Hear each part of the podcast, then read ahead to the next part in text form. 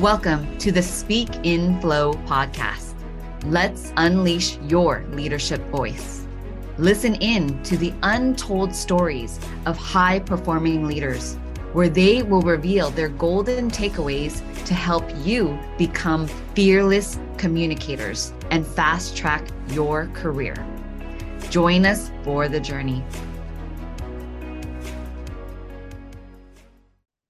Welcome, dear listeners, to a Speak in Flow podcast episode. Today, we're going to dive into a topic that I believe all of us can resonate with. You, me, I know I certainly have dealt with this before. It is how to stop having the same argument.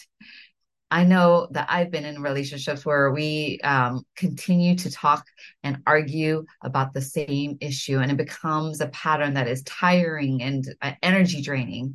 And so, we're going to dive into some clear strategies on how to navigate this.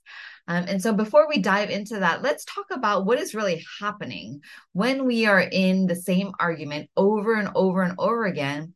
It's because um, our needs are not getting met and then we start to um, speak louder in hopes that the other person really hears our need. And then the other person will also rebuttal and become defensive, thinking that we are they are trying to meet your need when they're not. And then you scream, and then they are start to argue and they start to scream or speak loudly. And then all of a sudden you find yourself in this argument and nobody is listening to each other. Nobody is hearing each other, truly hearing each other. And then you end up wasting so much time so much energy. And then what I've done in the past is then I end up avoiding the conversations at all. So we want to stop that today.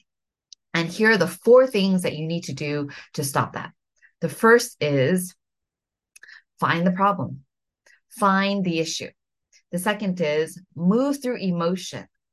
The third is meet their needs. The fourth is gain commitment. The first is find the problem.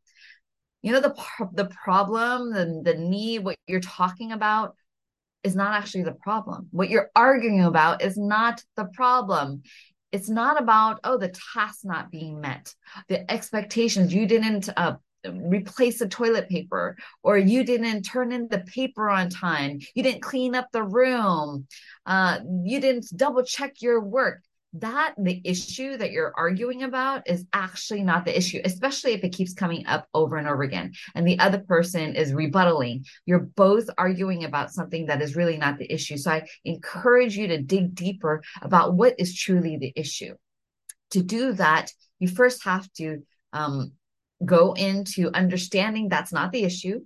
Second, then move through the emotion. Ask the person, how does this make you feel?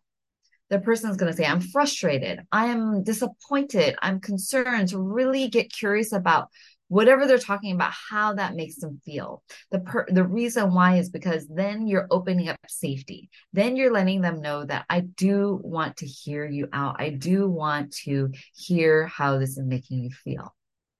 And then what you're going to find out is there is an unmet need. So now we're in the third um, step of the process once you um, know that you want to get deep deeper that the problem that you're talking about is not the issue.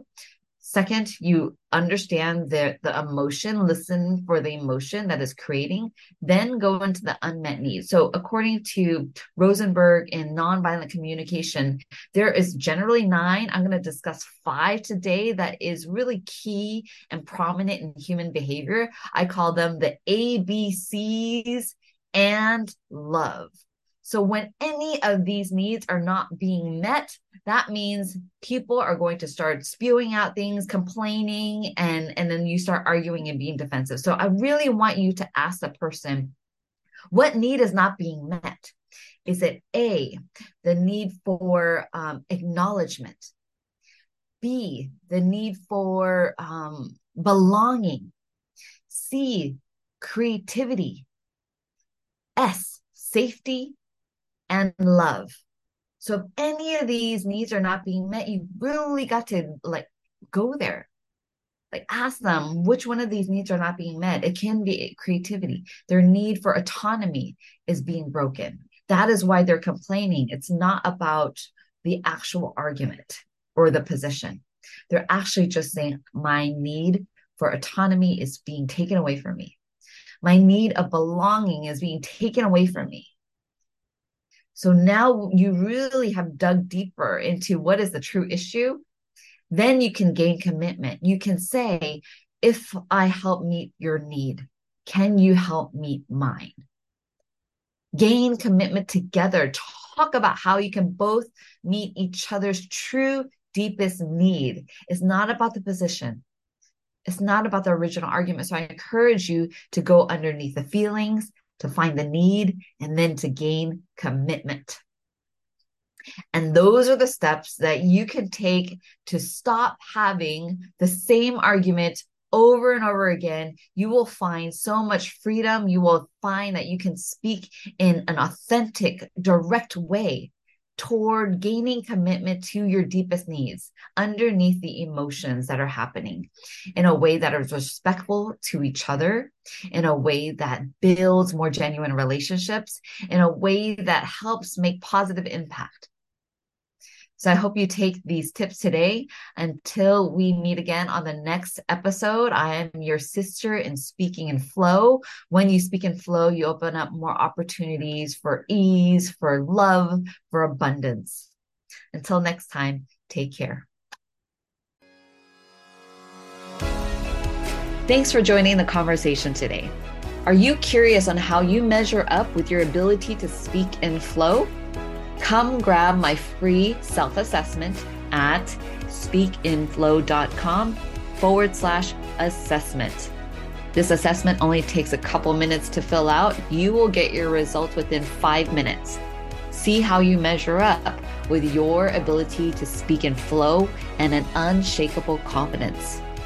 Take the assessment, click on the link in the comments, and I'll see you on the other side.